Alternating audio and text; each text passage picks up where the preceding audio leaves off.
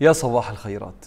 بسم الله مكملين مع حضراتكم رحلة التأملات في كتاب الله. وصلنا للآية 198 من سورة البقرة. أعوذ بالله من الشيطان الرجيم. ليس عليكم جناح أن تبتغوا فضلا من ربكم. فإذا أفضتم من عرفات فاذكروا الله عند المشعر الحرام. واذكروه كما هداكم وإن كنتم من قبله لمن الضالين.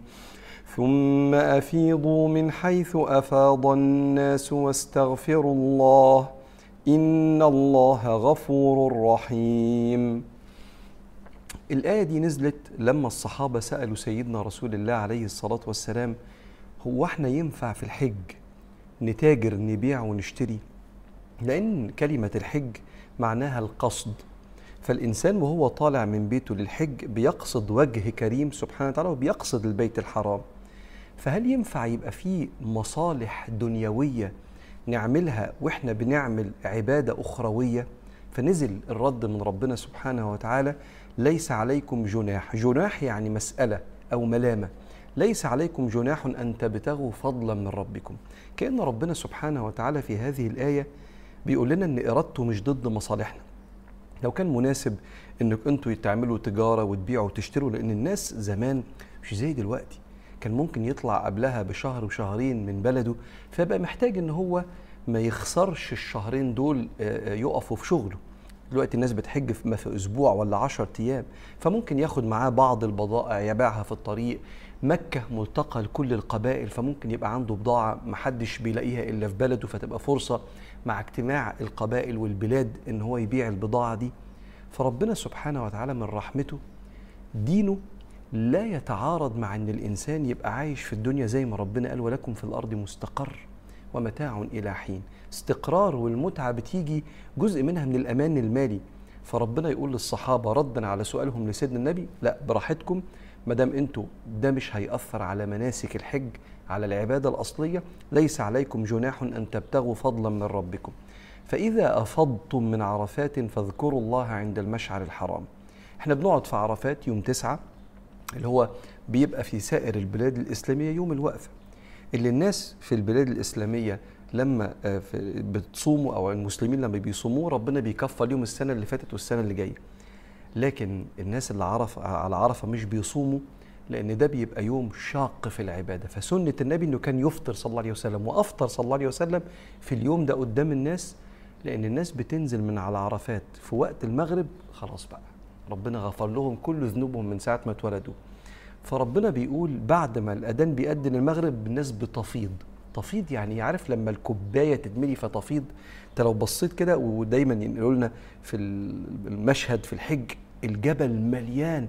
الناس كلها لابسة أبيض. تحس كده إن في سيل من المية فايض من على الجبل ونازل في اتجاه مزدلفة اللي هي ال- العبادة الثانية أو المنسك الثاني اللي بعد عرفات. فربنا يقول فإذا أفضتم من عرفات خلصتم على وقت المغرب فاذكروا الله عند المشعر الحرام. مشعر الحرام اللي هي مزدلفة منطقة اسمها مزدلفة. والذكر شيء غريب جدا. ما إحنا كنا بنذكر ربنا فوق. قال له آه ما انت بتذكر ربنا وبتدعي في عرفات. محتاج بعد ما تخلص المنسك المهم ده العبادة المهمة في- في الحج الركن المهم ده تربط على قلبك المعاني اللي ربنا اداها لك. كأنك بتقفل على قلبك. بتقفل على قلبك إزاي؟ بتحميه بالذكر لأن الذكر بعد العبادة بيحفظ المعاني اللي ربنا ألقاها في قلبك. ما أنت وأنت بتعبد ربنا ربنا بينظر في قلبك. ونظرة ربنا بتحيي القلب بالمعاني حتى لو ما حسيتش اللي أنت فهمته أو استفدت بيه. لكن بتنزل فيه شيء متغير فيك. هتعرفه إما في وقتها أو بعدين. فعشان الشيء ده يفضل موجود اقعد اذكر ربنا عشان كده إحنا عندنا أذكار ما بعد الصلاة اللي الناس بتسميها ختم الصلاة. بعد ما نخلص بنقعد نستغفر ربنا وندعي اللهم اعني على ذكرك وشكرك وحسن عبادتك لباقي الأذكار. برضو الكلام ده في الحج. فإذا أفضتم من عرفات فاذكروا الله عند المشعر الحرام. بيروح الناس يقعدوا في مزدلفة لتاني يوم الفجر. يباتوا لتاني يوم الفجر. وطبعا في آراء فقهية تانية بتتكلم إن ممكن يمشوا بدري عن كده. بس بيقعدوا يذكروا ربنا وبعدين يصلوا الفجر وبعدين يمشوا بعد الشروق. مزدلفة المكان ده ربنا يكتب لنا رب كلنا الحج لما تروح هتعرف بقى اسمه المشعر الحرام. مشعر جاية من الشعائر يعني المناسك العبادات. واذكروه كما هداكم. وانت نازل كده من على عرفات عندكش ولا ذنب من ساعة ما اتولدت. ورجع كيوم ولدته أمه. ربنا هدانا لعبادات. بتاخد ساعات قليلة بتكفر أعمار كبيرة جدا. فيكفي إن ربنا أصلا هدانا لهذا الدين اللي كله تيسير وكله محبة من ربنا إنه يسامحنا. فبيقول افتكروني زي ما أنا هديتكم لهذه الأعمال البسيطة اللي فيها كرم كبير منه. واذكروه كما هداكم وإن كنتم من قبله من قبل النبي ومن قبل الإسلام لمن الضالين. تايهين في الدنيا ملكوش قاعدة كده توصلكم للطريق الصح. ثم أفيضوا من حيث أفاض الناس. واستغفروا الله إن الله غفور رحيم. كان أهل مكة والآية دي نازلة في أهل مكة يقولوا قبل الإسلام لأن كان قبل الإسلام في حج وفي عمرة بس كانت تشوهت ببعض الأفكار الجاهلية. فيها حتة كده من أيام سيدنا إبراهيم وحتة اخترعوها بسبب عبادة الأصنام. فكان أهل مكة يقولوا إحنا مش هنروح عرفة. ليه؟ إحنا أهل الحرم إحنا أهل الكعبة. الناس هي اللي تروح عرفة اللي من البلاد التانية. أما إحنا فمش هنطلع بره حدود الحرم لأن مزدلفة من الحرم عرفة بره الحرم. فاحنا مش طالعين بره إحنا في المنطقة بتاعتنا. إحنا سبيشال يعني حاجة مختلفة لأننا أهل البيت الحرام. فربنا يقول لا كل الناس زي بعض حتى أهل مكة. ثم افيضوا من حيث أفاض الناس. يقال إن الناس الناس اللي جايين من كل البلاد ويقال إن الناس سيدنا إبراهيم. لأن هو أول من علمه رب العالمين مناسك الحج. ثم افيضوا من حيث أفاض الناس واستغفروا الله. بعد ما تخلصوا عرفات وتفيضوا كده على مزدلفة. اقعدوا استغفروا ربنا كتير. طب ما إحنا ربنا غفر لنا كل حاجة أصلا. قال له آه استغفر ربنا لو كنت قصرت شوية في مناسك الحج. كأنك بتقول يا رب شكرا إن حضرتك وفقتني للعبادة الكبيرة دي. وبعتذر لك لو كنت مش مركز أو كنت جالي شوية ملل من القعدة في وقت عرفة أو فكرت في حاجات مش المفروض أفكر فيها. فأشكرك وأستغفرك من تقصيري ونقصي. إحنا بنعمل كده على فكرة بعد الصلاة.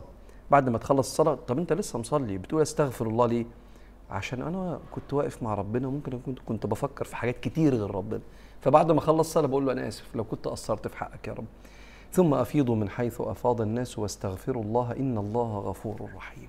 أختم مع حضراتكم جبل عرفات سمي عرفات لأكثر من سبب. السبب الأولاني إن سيدنا جبريل علم سيدنا إبراهيم الحج فكل ما يخلص معاه منسك من المناسك يقول له هل عرفت؟ يقول له آه هل عرفت؟ آه فسمي الجبل بعرفات فعرف سيدنا إبراهيم مناسك الحج هناك.